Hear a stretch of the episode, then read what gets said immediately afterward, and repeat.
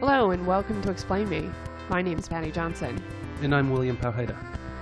In our last podcast, we promised something for this podcast that is going to be a little bit different. We promised that we would be speaking with Kelani Nichole of Current Gallery and Transfer. That interview is going to happen in our next podcast. So, in the meantime, we thought we would discuss Art Basel Miami, which came and went.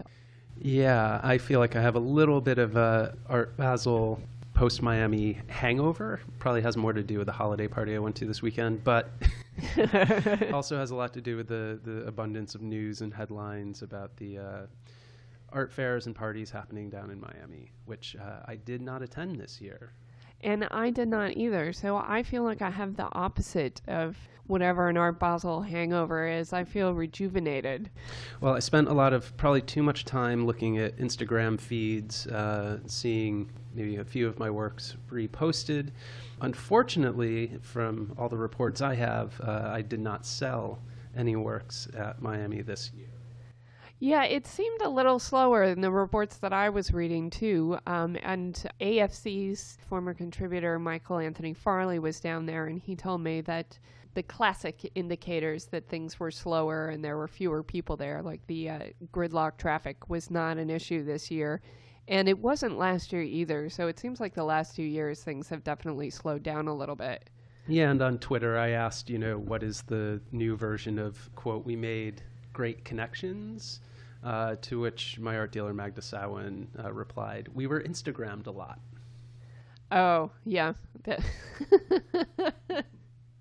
well, that's great too, I guess. Yeah, I think I think in the uh, attention economy, um, I picked up probably somewhere in the neighborhood of like 30 new Instagram followers, which uh, unfortunately I can't pay the rent with.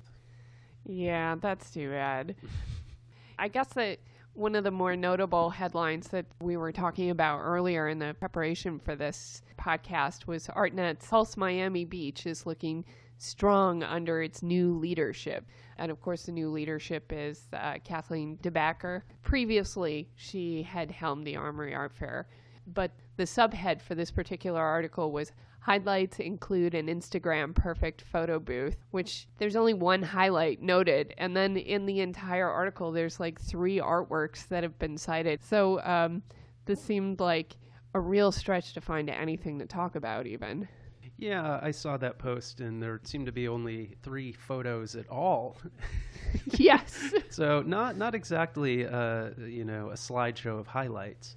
My art dealer from Copenhagen, uh, Morten Paulson, said that you know it was definitely slower this year in terms of attendance potentially, and then also sales. Yeah, I mean, if you look at art news, I don't think they had a slideshow for Pulse at all. I don't know if they had any coverage. I didn't see it. They may have.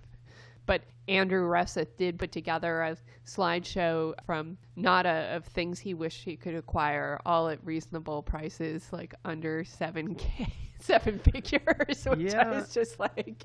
and and as usual, it seems like the feeding frenzy at Nada, uh, which occurs regularly every year, was once again happening. So that if you're selling artwork under ten thousand dollars, you probably did okay. And if you were selling things over 500,000, you probably did okay. But uh, I think I saw a headline from uh, Charlotte Burns that just said uh, sales didn't go so well for the middle. So it's that story again. That story, once again. Um, well, I think that's you know sort of uh, the the drumbeat of the art world, and can expect that story to continue to be told into 2018. And I think one one of my concerns is that the impact of Miami is not always immediate.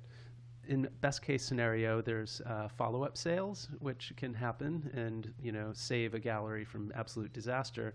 On the other side of it is what happens to a gallery if they've just lost anywhere from twenty to fifty thousand dollars or hundred thousand dollars on a on a poorly attended uh, fair that didn't have any sales given the nature, uh, the kind of state of the art world in New York, for example, I just wonder if this is going to contribute to closures in 2018.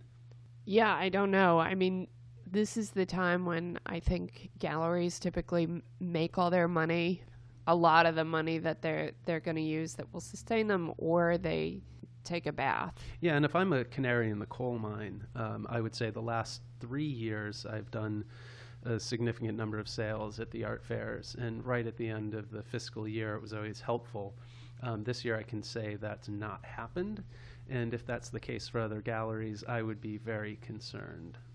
But I have to be careful. I can't say my experience translates for everyone who is down in Miami. Well, perhaps on the bright side, you'll have more expenses you can write off.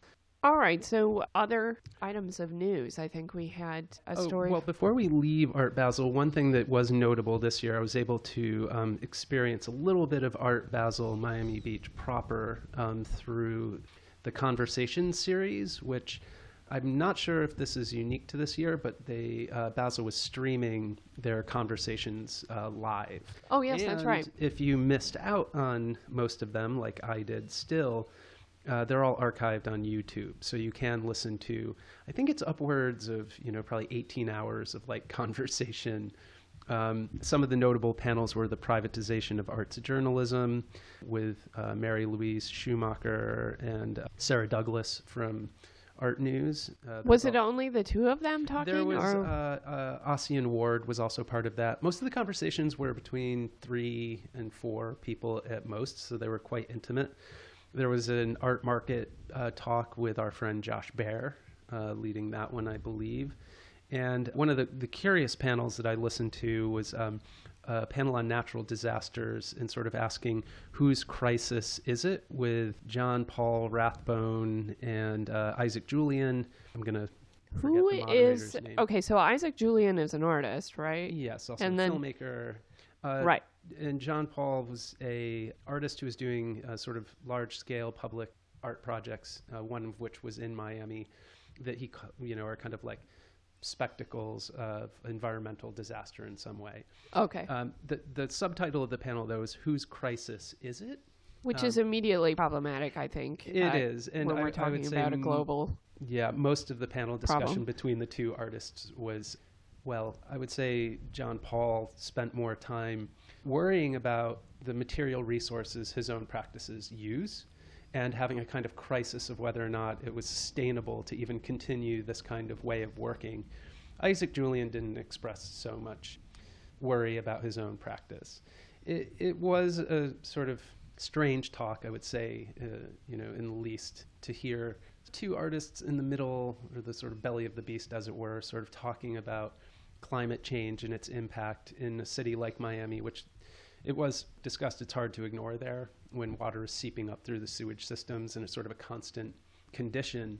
But to have it being discussed in Basel, which is in the art fair where it's really much more about sales and the kind of flow of global capital and wealth.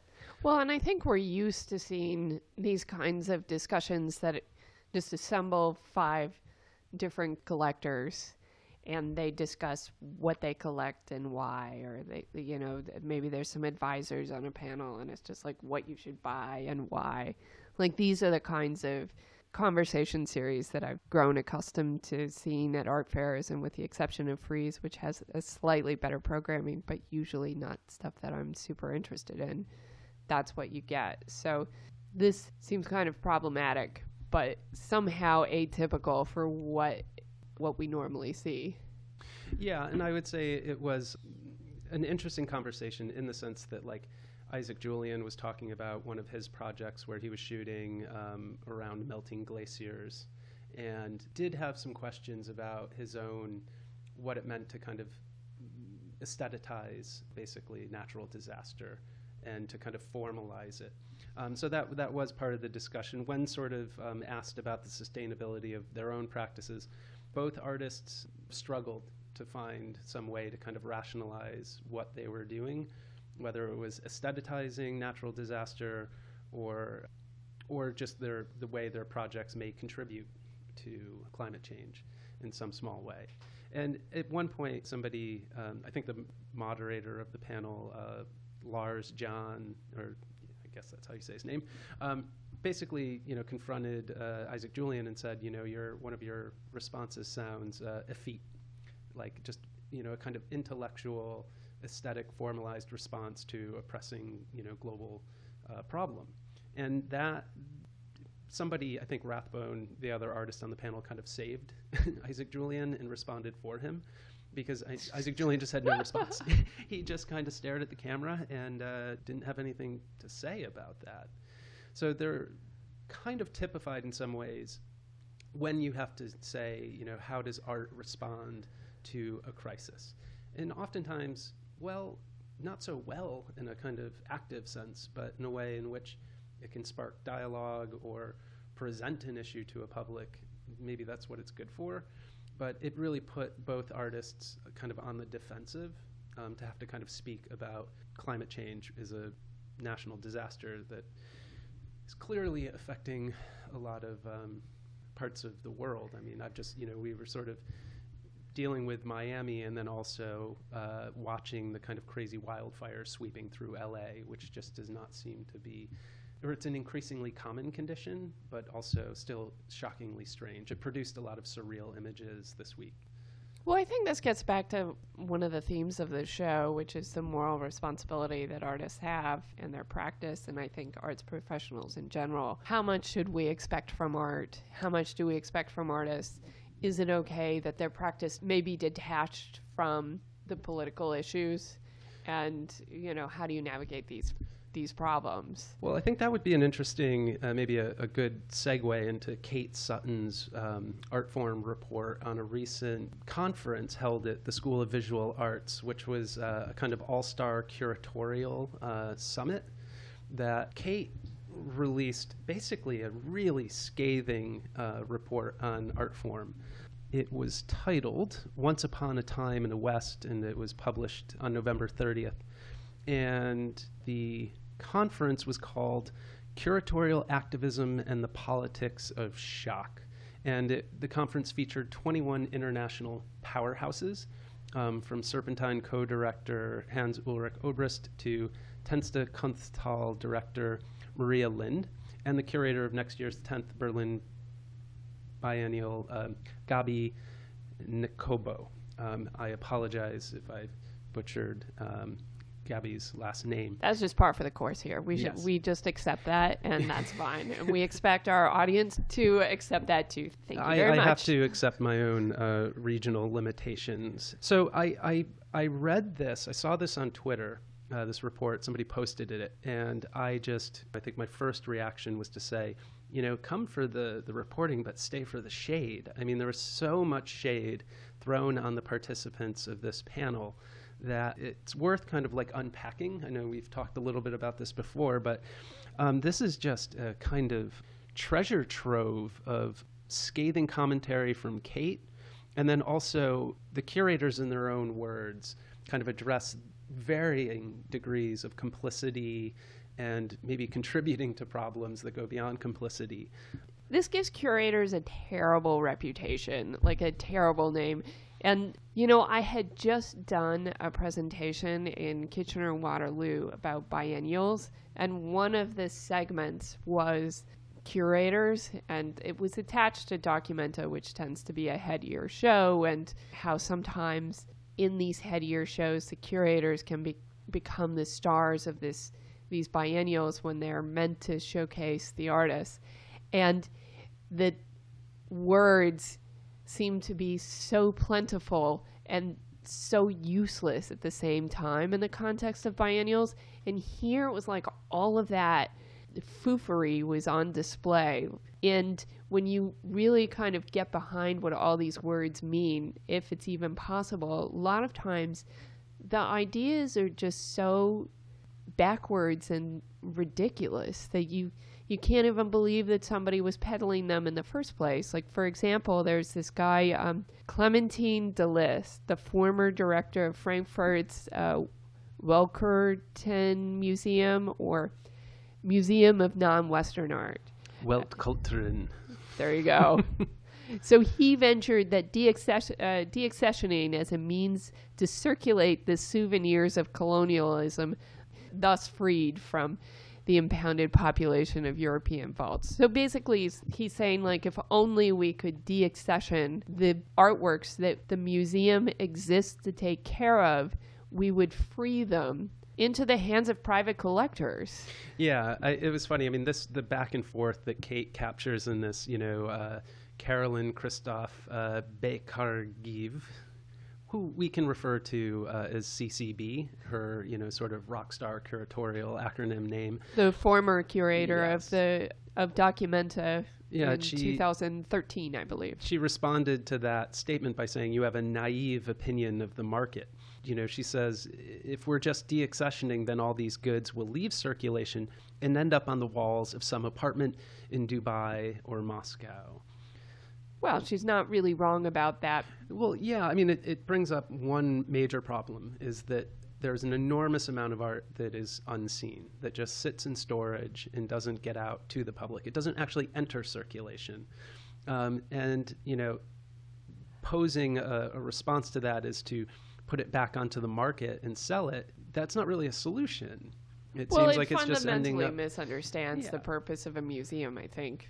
I mean, the whole purpose of a museum is to care for works that we deem important enough that they should belong to the public, and make sure that they are available for the public to see because they contribute to our shared public knowledge. Yeah, and I, I agree with that, and I think that is the role of the museum. Then the challenge for the museum is how to get their archives on display and uh, what kinds of art are coming out of you know storage for the public to see.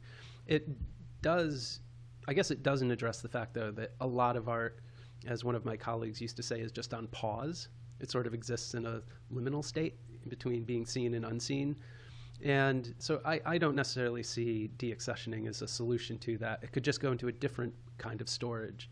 And for contemporary art in general, you know, it's like the art storage industry is just growing at a kind of massive clip of people having to store all this work in climate controlled spaces. You know, it's funny. I remember like this was very early on in my art career. I had never written anything at this point, and I was working for a gallery on the Upper East Side, and we had sold this two paintings to this particular collector, and he had a townhouse right beside the Met that spanned, I think, at least half the street. So he was enormously wealthy. And when we went over there, basically we went we were dropping off a painting, but we were kind of there just to see, you know, how rich he was and like what kind of stuff he collected, like that sort of thing. And when I went in, he had this Chagall that was the most beautiful Chagall I'd ever seen. And it was at that moment that I realized that there was certainly so much work that was so incredible that like only the very very few people will see and it really made me a little bit sad because this was like the depth of these blues was so incredible just from a color perspective. I just never seen anything as as beautiful as that uh, from that particular artist but it still remains like one of my favorite paintings that i've seen and it's in a private residence ironically right across from the met. Yeah, I mean, you know, I think even in, in the context of Kate's article, I mean, what's brilliant about this article, and I recommend everyone, you know, stop what they're doing and, and read it, is that uh, Deliss's statement about deaccessioning was in response to Nicolas Bourriaud, who sort of said, um, if, as Boreau claimed, an artwork, quote, only exists through the human gaze, then the million hoarded objects locked up in international free ports can only be thought of reified things and not art. And so, I mean, Kate's whole, all of the kind of curators' responses are sort of like she's stacking them up, you Yeah. know, to kind of put them into direct contradiction because CCB, you know, sort of like follows up um, um, Deliss by saying, you know, look, like Damien Hirst was uh, a kind of activist. Um, my favorite you know, because he quote had you know uh, for short circuiting his own market from within, creating objects whose production costs far exceed their market value, then auctioning off his life's work. Please, on the precipice of a global economic meltdown. Um, and she said, significantly, these objects were sold to, quote, the bee people, but not the beekeepers. And this is where Kate's writing is just really on point and really fun and kind of scathing. She says, The delight this pun brought her was genuine. And I had just, you know, in general, when I was reading this, I hadn't read anything on Artforum um, so sharp and so long that it just, it struck me. And I was just wondering maybe it has something to do with the conditions at Artforum right now, that maybe Kate felt liberated to say what she really felt uh, about this panel because she goes on I mean, is it possible that David Velasco's uh, presence is already being felt?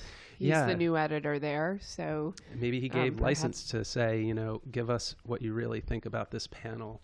Because she, just the quotes of what she picked to report from this conference, strung together, get at a lot of the contradictions and paradoxes.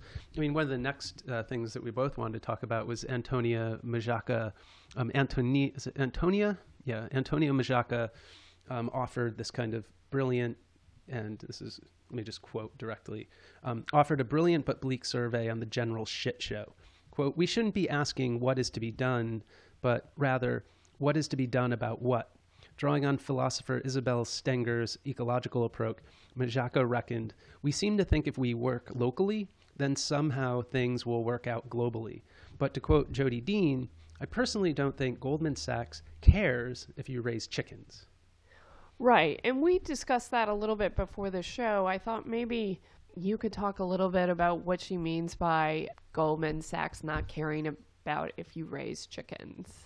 Well, I think, you know, we're talking about the kind of globalized society that we live in where Goldman Sachs is a kind of international financier of different, you know, financing the debt, you know, basically of other countries, uh, major infrastructural projects. I mean, they're working at an international level.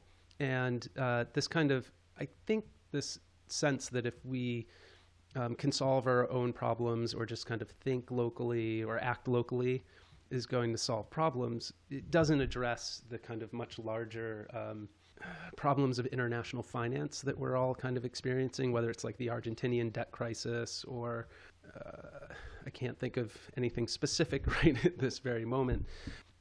On the same kind of logic of that, you know, we could look at sort of like Donald Trump sort of saying, let's take care of America first. Let's like pursue our own interests. Let's get out of this kind of global project. Uh, and I think that's a real downside of that kind of thinking potentially is to just try to opt out of like global problems. And, you know, and Goldman Sachs is one example of the kind of financial uh, globalization. But if we're talking about climate change or ecology, that's not something that I think just local action can forestall or change. You know, it requires international commitments. One of the questions I have is how does that apply to art? Because when we think about working locally, there's tons of local artist communities, but a lot of times what we're talking about is well, how can we work to elevate? Well, I'm not sure if elevate is even the right word, but how can we move? Can we build up from Yeah. a local position, right? Well, that that seemed that would seem to kind of speak to the structure of biennials and uh, the way in which a lot of these curators operate, right? Which is to go to a region or a place. They don't start with the artists that are operating in that region or place. They often bring their artists Right. with them. They come. They themselves come from other cultures. Like, you know, even this panel is sort of like the UN. I mean, there is such a range of um, curators represented from around the world that it is sort of international already and that you know there's been a lot of attempts i mean we could probably talk about lessons from athens and documenta in a way in which somebody is is operating globally and trying to think or act locally and the two systems don't sort of line up i think there was a little bit of uh, Well, but I think there's like a lot of talk about how they do line up, especially like within the the market, right? Where like the whole strategy is uh, because I think also biennials are not divorced from the market. So like the Well- whole strategy is we we can maybe we start with these international artists, but we are able to elevate these artists through contextualizing them with these bigger names, right? So this is how we we build up. But pulling this back to like I personally don't think that Goldman Sachs cares if you raise chickens. Like who is Goldman Sachs? Is Goldman Sachs the museum? The museum doesn't care about this little teeny artist who's doing very pure abstraction in their studio or whatever. or I, I mean I don't know. I'm just yeah it's it's it's interesting like you know if we substituted art basel miami beach you know do they really care about the local effects of climate change on miami because part of Right. my, my prediction is like art basel could leave miami beach when the when the conditions are no longer so favorable and conducive for partying on the beach if there is no beach if there is no functional infrastructure in miami art basel will disappear and so they may not care you know that if you're making art in Miami. So that's one way to think about it. I mean, I was also thinking a little bit about the fact that I think there's going to be a new Kansas City biennial that Dan Cameron is going to be curating. And I just saw, you know, on Twitter uh, a local artist sort of decrying yet another biennial with a fairly well-known curator coming to town and bringing in artists of, let's say, international or national recognition to bolster or bring some attention to the Kansas City art scene. But the artist was just saying, like, none of our none of the artists who are here working are going to be the focal point of this biennial. It's a fair complaint, but I would say that pretty much any biennial curator seems to take that tact, right? Like when I was at CAFKA, the organization that sponsored my talk in Kitchener Waterloo, they organize a bi- like a local biennial for Kitchener Waterloo and one of the things that they really try to do is bring in international artists. Like it's a it's a strategy. Like everybody that works at that organization so, though is I local. Have to, I have to ask, yeah, like the, the strategy. So like what is the So what is the strategy? I mean, m- my understanding of it is that if you my understanding is it's basically trying to break uh, the regionalism of an area by exposing those regional artists to a more international um, way of thinking and making and creating art and that that sort of says that the local art making is somewhat limited or something in its thinking it's either that or those artists lack the uh, recognition or lack the I don't know, you know, uh, name brand or something that, that would sort of warrant their. Uh, they the- do the lack relevance. that though, right? Yeah, I mean, I mean they do, but I, I guess the the fundamental question though is, for me, is you know, is regionalism just a kind of still a bad thing? Like that there are people just making artwork that doesn't warrant international attention um, because it's mired in maybe a kind of local or um, conservative, you know, way of kind of art making. well, I don't know. I mean, I feel like a lot of times it's work that deserves exposure that hasn't received it because it's made by artists who don't live in New York. So there's a there's a what if. I mean, the what if would be what if you um, brought in Dan Cameron, but he didn't bring the artists of international re- with international reputations, and just worked with the local artists working in Kansas City that make up. What I mean, he's not a miracle local- worker, though. I mean, like, this is the thing. Like, it's not like a single curator can transform the interests of art tourists Yeah, just the- by their mere presence. Like, you know, that's part of the problem is that people are not avid consumers of visual arts But in the way that, build, like, if you wanted to build a sustainable local art scene and get the people of Kansas City involved in viewing the artists that are making work in the city, um, that are making work in the region, it would it would be worth thinking about what it would mean to kind of focus on those artists and try to build up, you know, instead of kind of this traveling circus that kind of plops in in various places around the globe. And I, I, you know, I pose it as just a counterpoint because it is the kind of what if for me is what would be the alternative to the kind of traveling system that we have that has that kind of international character to it. I mean, trust me, I want, I definitely want whatever that what if answer is because I feel like there's far too much work that is really interesting that just never gets seen. Well, so it's worth you know bringing it back to Kate's article. She follows immediately uh, up on Majaca's talk, and she said, you know, and this is the way that Kate's doing this writing. It's sort of brilliant. She says, before Majaca's talk, the formidable Imgard Emil Heinz kicked off the second session with a tirade against modernity, whose legacy she proclaimed was no less than quote a war against life. Declaring modernism inextricable from colonialism, she concluded, We have to destroy the standpoint from which modernity makes sense. Such a move would require not only, quote, radical imagination, but, quote, an Orientalism of the Anthropocene, a concept certainly worth rolling around a bit more. So, what does Anthropocene mean? It is the it's it's a geological time period that there's a lot of debate about when it starts, but basically it's when did humankind start to influence our natural environment? When did our activity and presence in the world change our climate? And so there's a lot of sort of debate again of when the Anthropocene begins, but it's basically our, our period of when we started to change the climate. So, what does an Orient Orientalism of the Anthropocene mean? Uh, I Sorry to ask a dumb question, but no. Well, the explain me on this. This is that the Orientalism for me is an orientation, a kind of viewpoint, and probably orienting ourselves to understand what the Anthropocene is, when it began, and situating ourselves relative to it and its effects. So right now, like you know, Trump is in complete denial of the Anthropocene. So he's just probably doesn't know what the term is, is doesn't think climate change exists or is real, and that perhaps even just having that talk, natural disasters at Art Basel, is an attempt by the art world to start to orient itself uh, to the problem, to kind of make itself aware of it. That's uh, a, you know an orient, Orientalism of the Anthropocene is certainly a curatorial uh, phrase that yeah. I'm still help. actually a little confused about this.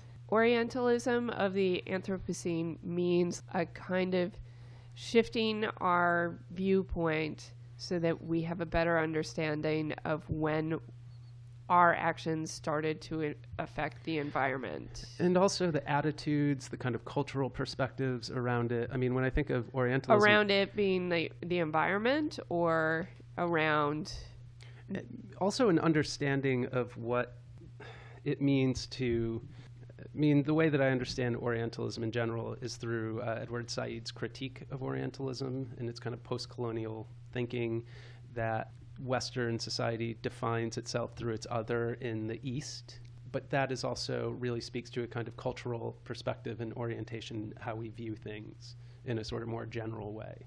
So that's how I'm sort of reading it. I, I can't imagine that Emmelhainz is asking us to romanticize the Anthropocene in some way for me, it seems to be a call to sort of think critically about our relationship to climate change. I guess I'm, I'm just wondering what the hell that has to do with modernism, though. Like, and colonialism. I can't. So, well, think about it like connect this: all these industrialization. Together. Yes. Okay. You know, all the things that are sort of like that fueled modernism. Certainly, industrialization in the West. This idea of kind of standardization, making things all the same everywhere those kind of things that become more universal, which are not local necessarily. Uh, when I think of modernism, I think of it banishing regionalism. I think of it getting rid of the local. You got to lose your local accent. You got to, you know, if you're Jackson Pollock, you got to shed Thomas Hart Benton. You've got to move towards our universal languages of abstraction. And this is what modernism is. And it certainly privileges the form of a thing over its content, even its political content or its social content. And that is the kind of like viewpoint I think that she sort of I mean, there's a lot of things here a war against life, that modernism is inextric- inextricable uh, from colonialism. So, this is a kind of standpoint that Emmelhainz is saying that we've got to destroy. And that's a pretty radical position to take. I'm fundamentally against it. And this goes back to one of the things that I, one of the opinions I expressed in a previous podcast, which is that modernism at least retain some sense of hope and optimism because you the modernist era like people were excited about the future hopeful about it they they were optimistic about our options i feel like we don't have any of that left except sometimes in the tech industry but and we need at least some of that well, it I, can't I all be you. gloom and doom. No, I mean I would agree with you. I mean T.J. Clark in his book uh, "Farewell to an Idea" writes about modernism as a, a project that's distinct from modernity. He's claiming that that's the era in which we still live, which would be marked by industrialization and disciplinary thought and kind of creating these kind of universals that lead to you know our kind of global globalized you know world and economy but clark made the distinction that modernism was an aesthetic project and it worked it worked to kind of buttress uh, us in culture uh, against just capitalism is our main economic driver. And that Clark is, he calls the book Farewell to an Idea because it's something, there's a, a, a sadness to losing that project. I would say hmm. Kim Stanley Robinson, the science fiction author, has said that, you know, we need to, in some ways, replace that with science or utopian projects. Um, they don't have to be modern, modernist projects. They could be postmodern projects. They could be something that we don't have a term for yet, But I would say that those things that do embrace the local, that can embrace the regional, that can allow for dialects and accents and specificity would be really important. So I do think that's something that's, you know, that modernism proposes and its kind of universal project is that it, it excluded a lot of people and that we've seen a lot of, I think, revision in art, specifically through histories of modernism, to start to talk about modernisms that happened in South America, Latin America, um, Africa, outside of just our kind of Western um, colonial narrative. And that, that, I think, is the sort of point of critique that is informing a lot of kind of um, de- decolonize this place or kind of decolonial movements, and that modernism is wrapped up in, in our history of art and uh, worth, I think, talking about.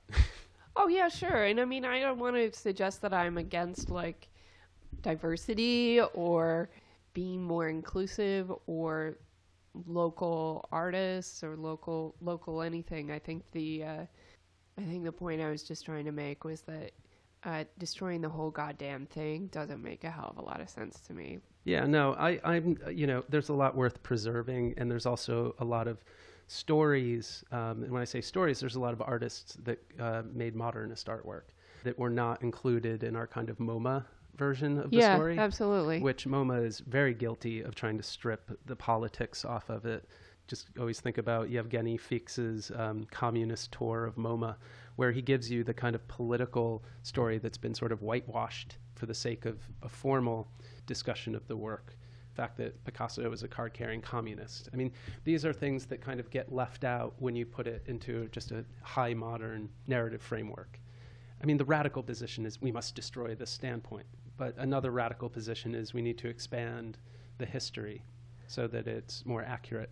Just to add to your um, anecdote about uh, MoMA with another anecdote, I was there recently this uh, this week to look at the Louise uh, Bourgeois show and uh, the Max Ernst show, and I was with a friend who had gone through the entire museum, and she said, You know, it looks to me like on every floor they have strategically included a woman in the uh, collection that's on view. And I thought that was an interesting observation. Is well, there's this strategic placement, and then there's the fact that Louise Bourgeois is getting, you know, has a major show. Yeah. I mean, some of it is going to be structural, and I mean, in a time of such like economic precarity, I mean, one area in which we do have some agency in the arts is the cultural diversity, the cultural representation. Like that can be controlled in some ways. So I do see that as being a response to the pressure um, that is being exerted on so-called progressive institutions to kind of reflect their ideals. I think it's worth noting that board members and, and donors of the museum are not the ones who have the sole control over what gets acquired. A lot of the uh, donations that get made don't have um, sort of curatorial controls attached to it. So basically, the curators get the money and they choose what they're going to put into the collection, which I think is often, but not always the case, um, sort of a nice thing for the institution mm-hmm. um, because I often trust the experts on this. Although, you know, of course, it cuts both ways because I think a lot of times the donors are very invested in art and it's not like they all have bad ideas. Some of them have great ideas, and their input into what goes into the collection is great. So, yeah, and I mean, you know, Kate's article is just like the article that just keeps. It's like the gift that keeps on giving, is like a treasure trove of problems. Like right after the discussion of Orientalism of the Anthropocene, Elena Filipovic, uh, you know, sort of comes up to talk and recounts a fundraising dinner, and this is worth just sort of quoting, Filipovic recounted a fundraising dinner this summer in Basel when a boorish German museum director arrived unannounced, sans donations, only to wriggle his finger playfully between the buttons of her blouse. Quote, this man came to my dinner on my night, took a seat he hadn't earned at my table. This wasn't about seduction. This was about power. You know, and somebody said that they need to name the director, but this person was not discussed. But you know, we're seeing in the news like Jens Hoffmann has now been sort of forced out or resigned pretty much every position he has. Right, the the main artwork. one being the Jewish Museum. He was forced out of that Yeah, and I'm not saying that this was as a he was a curator. Jens Hoffmann, but it just gets into the kind of like stacked power dynamics of how these institutions work, who operates them, and so, I mean, this this thing is just crazy. yeah, I think you know we could spend pretty much the rest of the podcast on that, but maybe it's worth moving on because we do have a bunch of shows that we wanted to discuss. Yeah, absolutely. And I would just the, the last line from this that's worth reading. Um, we could close it off by saying this is quote. There was a lot to say about that. Moderator moderator Adrian Edwards interjected, her voice spreading smoothly like butter across toast, except instead of warm melty butter, think cold compressed rage. That was so well written, and it actually reminded me of the um, Uma Thurman compressed rage that she had expressed when asked about the Weinstein scandal, because obviously something had happened to her, and she Mhm. was just like, "I will talk when I am ready," Yeah. and she was furious. Well, and I think you know putting people on the spot to name accusers, to uh, speak to those things um, publicly, is not always in the best interests of the person speaking. Uma's, you know, saying "I'll, I'll speak when I'm ready" is probably also a, a- reasonable way to proceed in that situation instead of a kind of gotcha moment on a panel. yeah, absolutely. So, in, in terms of the shows, I went to the Lower East Side this weekend, and one of the shows that I think you know, sort of bears discussion or bears on our discussion of kind of modernism might be the show at Proxy Co. called Talon Rouge. And it was six Mexican artists revisit Jose Juan Tablada and his New York Circle. And that's on through February 18th. Yeah, So, so- anybody in New York um, who's gonna who's gonna be here within the next two months has plenty of time to see it. Yeah, so this show um, was surprising on a num- number of levels for me. One, I had not been to Proxyco before. I don't know if it's a new gallery or I've just missed it on my um, walks in the Lower East Side. But it's right beside Rachel Uffner. For those who are sort of familiar with the Lower East Side, I can't tell if I've been there before. I n- have definitely been in that space before, but I don't know if Proxy has always been there. yeah, so it was uh, basically a new gallery to me, and um, I am not familiar with the work of Jose Juan Tablada or his New York Circle. And when I looked at the press release for the show, I noticed it was curated by a Mexican curator, Daniel Garza Usabiaga. And um, I actually had the pleasure of meeting Daniel in Mexico City a couple of years ago and saw a show he curated at El Chopo, which is a university museum uh, in Mexico City. And it was a really great show of a lot of young Mexican artists. And uh, he sat down and spoke with me for quite a while about the kind of art scene in Mexico and brought, um, I thought, a kind of necessary institutional perspective. So it was a real pleasure to see the show, which I think does speak to the history of modernist art practices that sort of fallen outside of our kind of Western narrative of what modern art is and who practiced it, where it was practiced, and its connection to other cultures and histories that go beyond, let's say, Picasso and African masks. Yeah, I mean, one of the things that was really interesting to me about this show was just sort of the sheer breadth of it. So, you know, the works span from like 150 BC to the present day, which also is something that you don't usually see in a commercial gallery setting, much less a museum setting. Mm-hmm. Within that context, that it was also interesting to see that there was a real kind of cohesion to the work. So, you know, nothing looked out of place, which was interesting to me because uh, with that kind of time span, you would think that some things would look very distinct from others. And they all seemed to be kind of informing each other. But there was like a huge range too. Like there's geometric abstraction, figurative sculpture, there's like Haim Steinbach type work. Um, there was a Miguel Carver. Okay, you're better at this than I am, William. What, how do you say that? I would say, I mean, it looks like Miguel uh, Covarrubias. Yes, thank you very much. That it sounds much better than what I tried to say. So he had done some like figurative gouache work, and that was in the 1930s. And these things, they had a kind of figurative look of something that might have been rendered around that time. They looked of their time, which is to say that the um, the features were I don't know if the word is car- they weren't cartoony, but they were like there was a very smooth line, Super highly stylized, Yeah. I would say.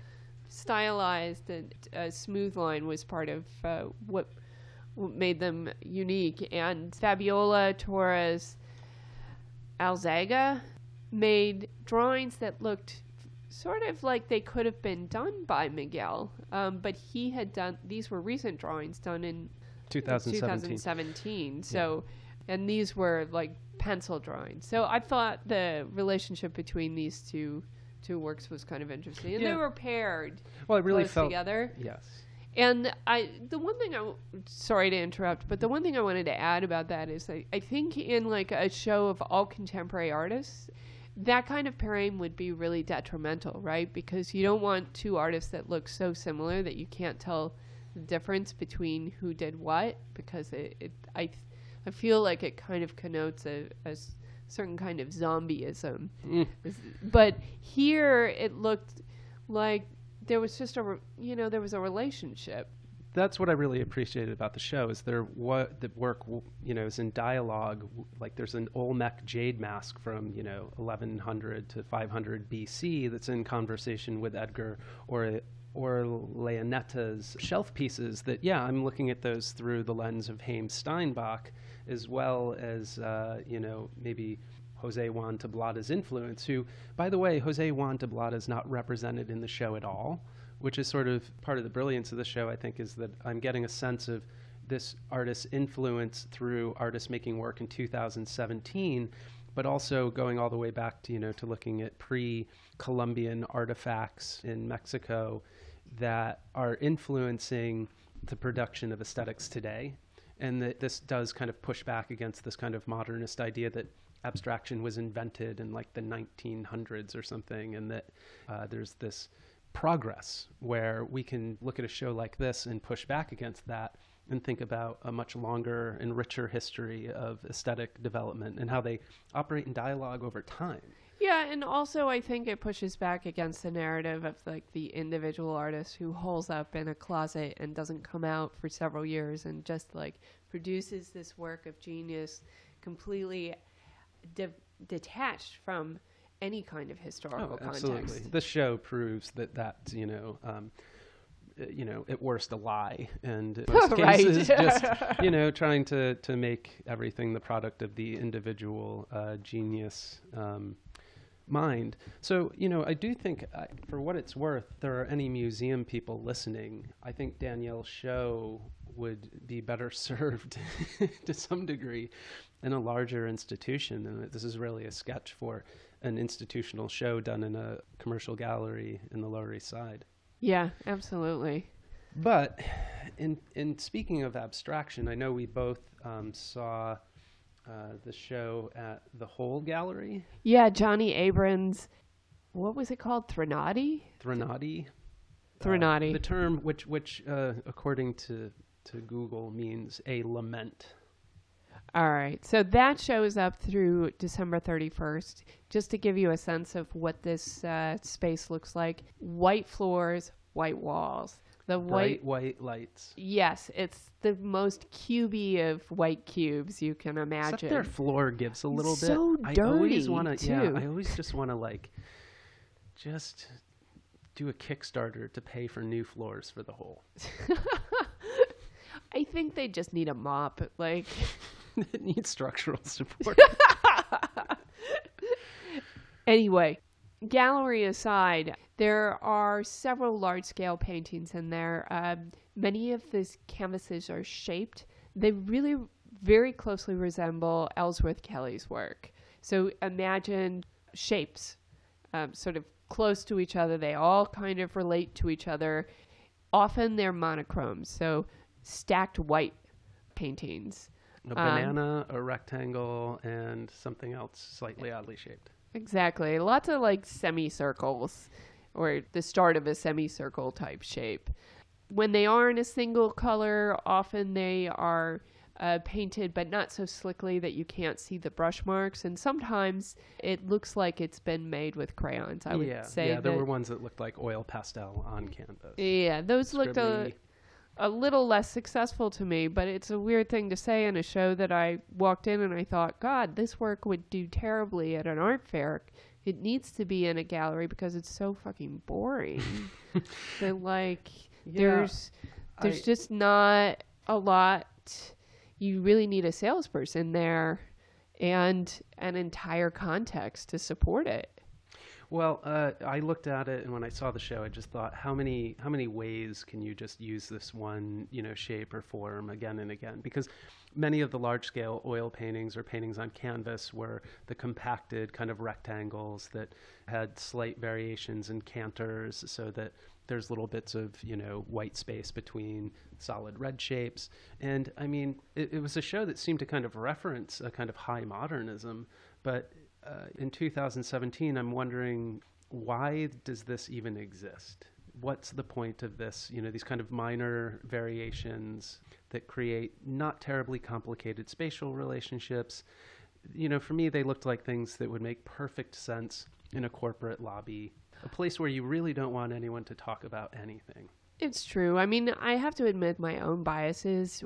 If I were to see similar work at a smaller scale in, say, Transmitter, I would probably be like, "Oh, that's okay," but it would just it would be just as bad. But Yeah. one of the questions that I had going into that show too was just like, okay, well, this guy, he's obviously making very derivative work. He's not the first artist to do this. What is it that that made the whole show him? Like what? So I, I would refer uh, to the press release where uh, it says, quote, Abrams differs from other hard-edged abstractors in that the work expresses both rhyme and meter through repetitions and subtle interactions between the painted forms. So, you know, if you're going to make the case of what makes this this artist, I mean, it's it's resting on some pretty thin material. I mean, it's kind of referring to uh, structures of poetry, you know, rhyme and meter. This makes me mad just hearing it. Yeah, I mean, That's not why they chose this person, or maybe it is, but like it just seems like somebody's grasping for straws. it- so this is probably again like why the show is so sort of bad. Quote, aspects of each series call to mind the explorations of early abstract and minimalist artists. The formula based sketching in of the multi panel pieces has aspects of a silhouette drawing, wall drawing. The simple white shaped panel pieces evoke a desaturated Ellsworth Kelly, while the rectangular black stack oil paintings conjure works on paper by sculptor Richard Serra. So, you know, At it least it's honest. on, it like that part is honest. referencing Anish Kapoor, uh, Yves Klein, Tadao Ando's concrete slabs. Now, the difference between this show and the show at Proxyco is that Proxyco is putting all of the works in conversations with other, one another and like you know Olmec heads. It's putting these things together in a way where you can kind of have that actual dialogue. And in the Hole's case, we've got you know the one singular artist presented as if they are advancing aesthetic and intellectual uh, you know innovations of this line of artists going back to Yves Klein or something uh, that That reminds me of like this ridiculous argument that I read in some wall text for that terrible David Bowie is show that I that is coming to the uh, Brooklyn Museum and it's making me very fearful. Um, but there's like a little bit of text in that uh, where they're talking about how his individual genius in the 19 like 60s bordering on on 70s made him very interested in costume. And like that's how he as a single artist pioneered this huge cultural change. And it's just like he didn't come out of nowhere. He wasn't the only one wearing costumes. Like this Yeah. is a complete myth that you're building. Well, yeah, and I mean, I think this is all myth building, and then here's maybe the um, the the insight that changes everything for us. Quote, what makes this exhibition more than a greatest hits remix is the way the artist approaches his subject matter. The red oil paintings are inspired by the specific red of plastic solo cups. The curved forms drawn from Head and Shoulders shampoo and Kikkoman soy sauce bottles.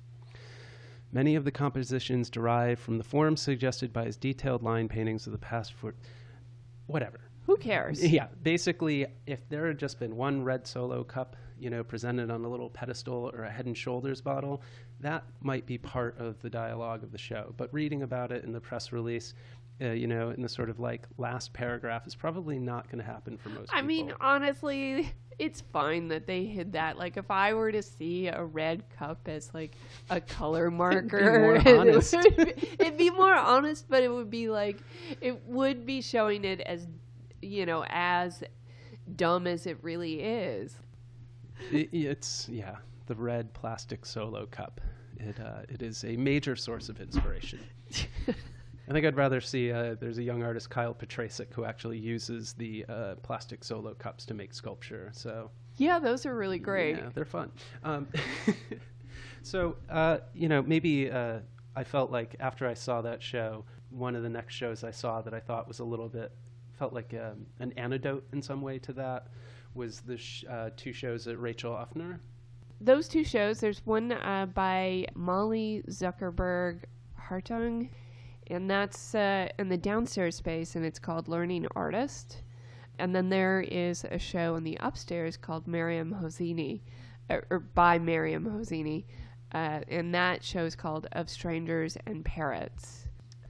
So the downstairs work, Molly Zuckerman uh, Hartung, like that work, very fabric based. They were discrete works, although the uh, the fabric may like extend the the length of a wall.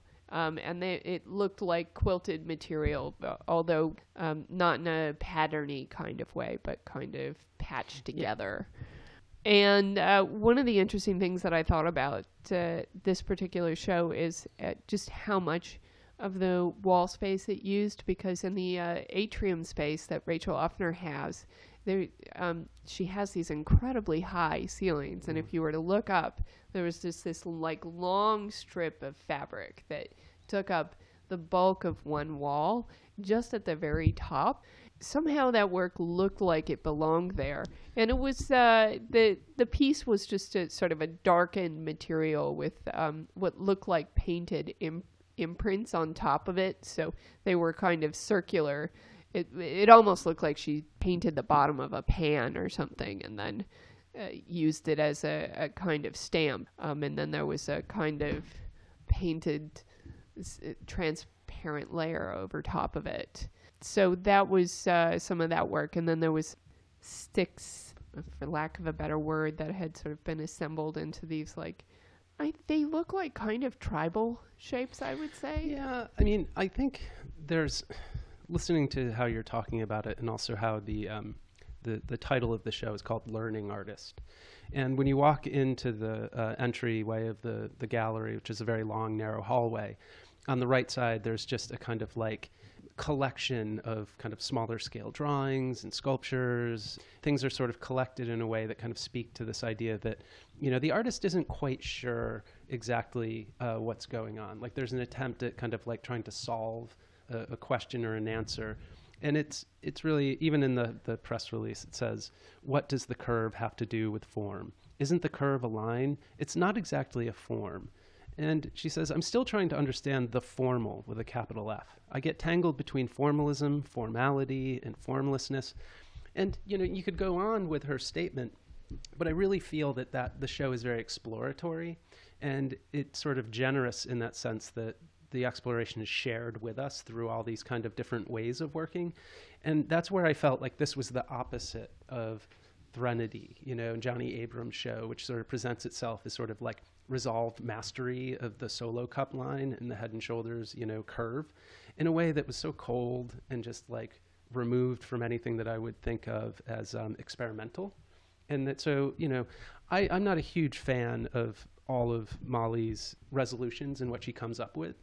But it just, I felt like I was actually in a, in a place where somebody was trying to figure something out, that there was still a space for experimentation Yeah, I mean, I thought there was a lot of material explore, uh, Mhm. exploration. I guess in terms of like the the sewing and uh, uh, assemblage. The thing that seemed like sort of experimental to me, there in the center of the space, there's this like weird kind of cone type shape, and there's uh, a small bit of text that is written on this small banner that runs over top of these figures uh, that she's created, and it says something like the uh, surprising violence in the sky, Mhm. and then around the this though there's like all these wires that uh, it looks just like aluminum wire or something that's been manipulated.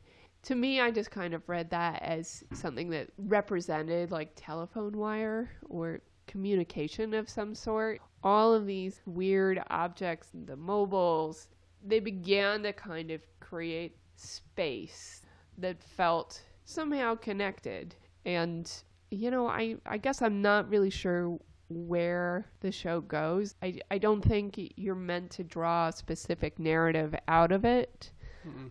there was just enough there visually that I was interested the whole time. It looked like sh- she was having a good time. Yeah, and it reminded me though a lot of the MFA shows I've seen at Bard. Not that I've seen that many, but there is a kind of um, I don't know, kind of spiritual aspiration to the work, or something that's a little bit more holistic, that's trying to bring in its own questions into the production of the work, and it does avoid any kind of specific. You know, it's not trying to make a very specific statement in any way. But I guess at a certain point, uh, you know, I, I don't know how much material play I really need to see. Which there was that show, and then upstairs, Maryam Hoseini's uh, of Strangers and Parrots. I thought was like a, like a totally just changed the tone that it sort of exists somewhere in between Johnny Abrahams, you know, absolute kind of formalism, and then the kind of uh, formal play of space and line and architecture of Molly, but in a sort of maybe a more resolved way for me that that I I found quite you know sort of satisfying in a way. There were a series of kind of small uh, canvases, often square, that were painted onto the wall and sort of expend, extending them into the architecture of the space. And she's an artist from Iran, and uh, you know the kind of there's a, a sort of historical figures referenced in these spaces that are also sort of oddly contemporary with what appear to be kind of icons floating uh, in the same space. And there were a couple of them that you know I thought, well, they they just really worked. Um, I don't have a lot to say specifically about it, other than that it just was a really nice kind of shift from um, something that was incredibly sort of playful and open ended, and then the really rigid stuff that I'd seen at the Hole. So uh, I, I, found myself spending more time with um, Maryam's paintings upstairs. I mean, I think formally they're a little. I don't know if they're necessarily more resolved. I think one of the things that I really liked about, although I guess that's technically the word for it, one of the things I really enjoyed about the the show downstairs was that there was a kind of unfinished quality to it that did not seem sloppy or lazy. Well, that would be the provisional, right? Like an artist who's working well with unresolved aspects of their work, whether it's provisional painting or kind of, you know, Sharon Butler's new casualism. I certainly can appreciate that, but I'm also I've seen quite a bit of it, you know. Yeah, I I just think this is a better version of that. And perhaps this is going to sound really lame, but perhaps that's just because there's light bulbs in it. and like, I kind of feel like to get electricity working just takes a kind of level of skill that makes it a little less provisional to me. Um, but those, the works upstairs were, they just seem very gallery friendly and I don't mean that in a bad way. Like they're very resolved. So like there's there's nothing provisional about them. They're no, as y- as you said they're like inspired by architecture. They're the figuration is is abstracted. There's elements of repetition within it. They're beautifully rendered. There's a, a kind of paint that extends to uh, the floor, from yeah. to the floor from the paintings and that and that one of the nice things about that is that that paint is it's always a, a solid color, but sometimes you'll see like a, a window painted in there. And so there's a relationship between the other paintings as well, which I, I, you know, I'm not sure how relevant this is, but I couldn't, I really can't imagine just buying one painting. It seems like you would have to have at least two. Yeah, well, I don't know. um, I wouldn't want just one on my wall because they look so much better when there's uh, something to play off. of. Actually, if I had one of these paintings, I would probably position it near a sculpture on a pedestal, which they seem to kind of simultaneously be. You know, Yeah, they kind of they mimic that the shape. illusion, yeah, goes into kind of a pedestal shape and putting the painting on a pedestal, which, you know, is like there's a slight humor uh, in that work. I just, I, I think it gets a little, I I don't know, like matchy matchy when you when we talk about it that way, which I don't love. There there also is not a hell of a lot of way around that. No. And on in terms of the other sort of painting shows or drawing shows that I passed through, this one was memorable in a way. Um, Oh, absolutely. you know, and again, it also felt like a little bit of a break between these kind of two, I would say, polar opposite ways of sort of addressing um, abstraction in 2017. You know, Molly downstairs, much more provisional, um, a range of materials, working with far more than just the limitations of like the shaped edge of a shaped canvas, but really working in the round. And then this, you know, sort of existing with some aspects of hard edge ad- abstraction, addressing architecture, and also having a kind of cultural specificity, even though it's like I don't quite know exactly where these figures are from. They reference Iranian figuration from some period. I don't quite know where the figures come from historically, but I don't necessarily know. I don't think I need to.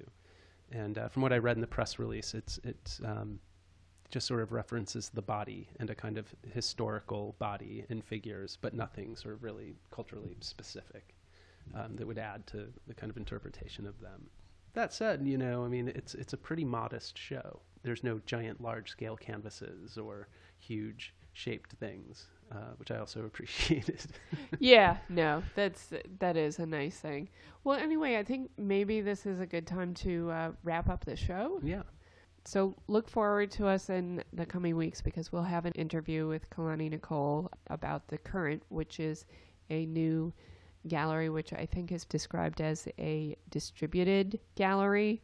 Uh, so we'll learn what that means. yeah, and I think a lot of galleries are going to be thinking about what it means to become uh, a distributed gallery uh, in the near future, and instead of thinking about it in terms of gloom and doom, how are galleries going to continue to support and show artists if they are not so much about one physical space?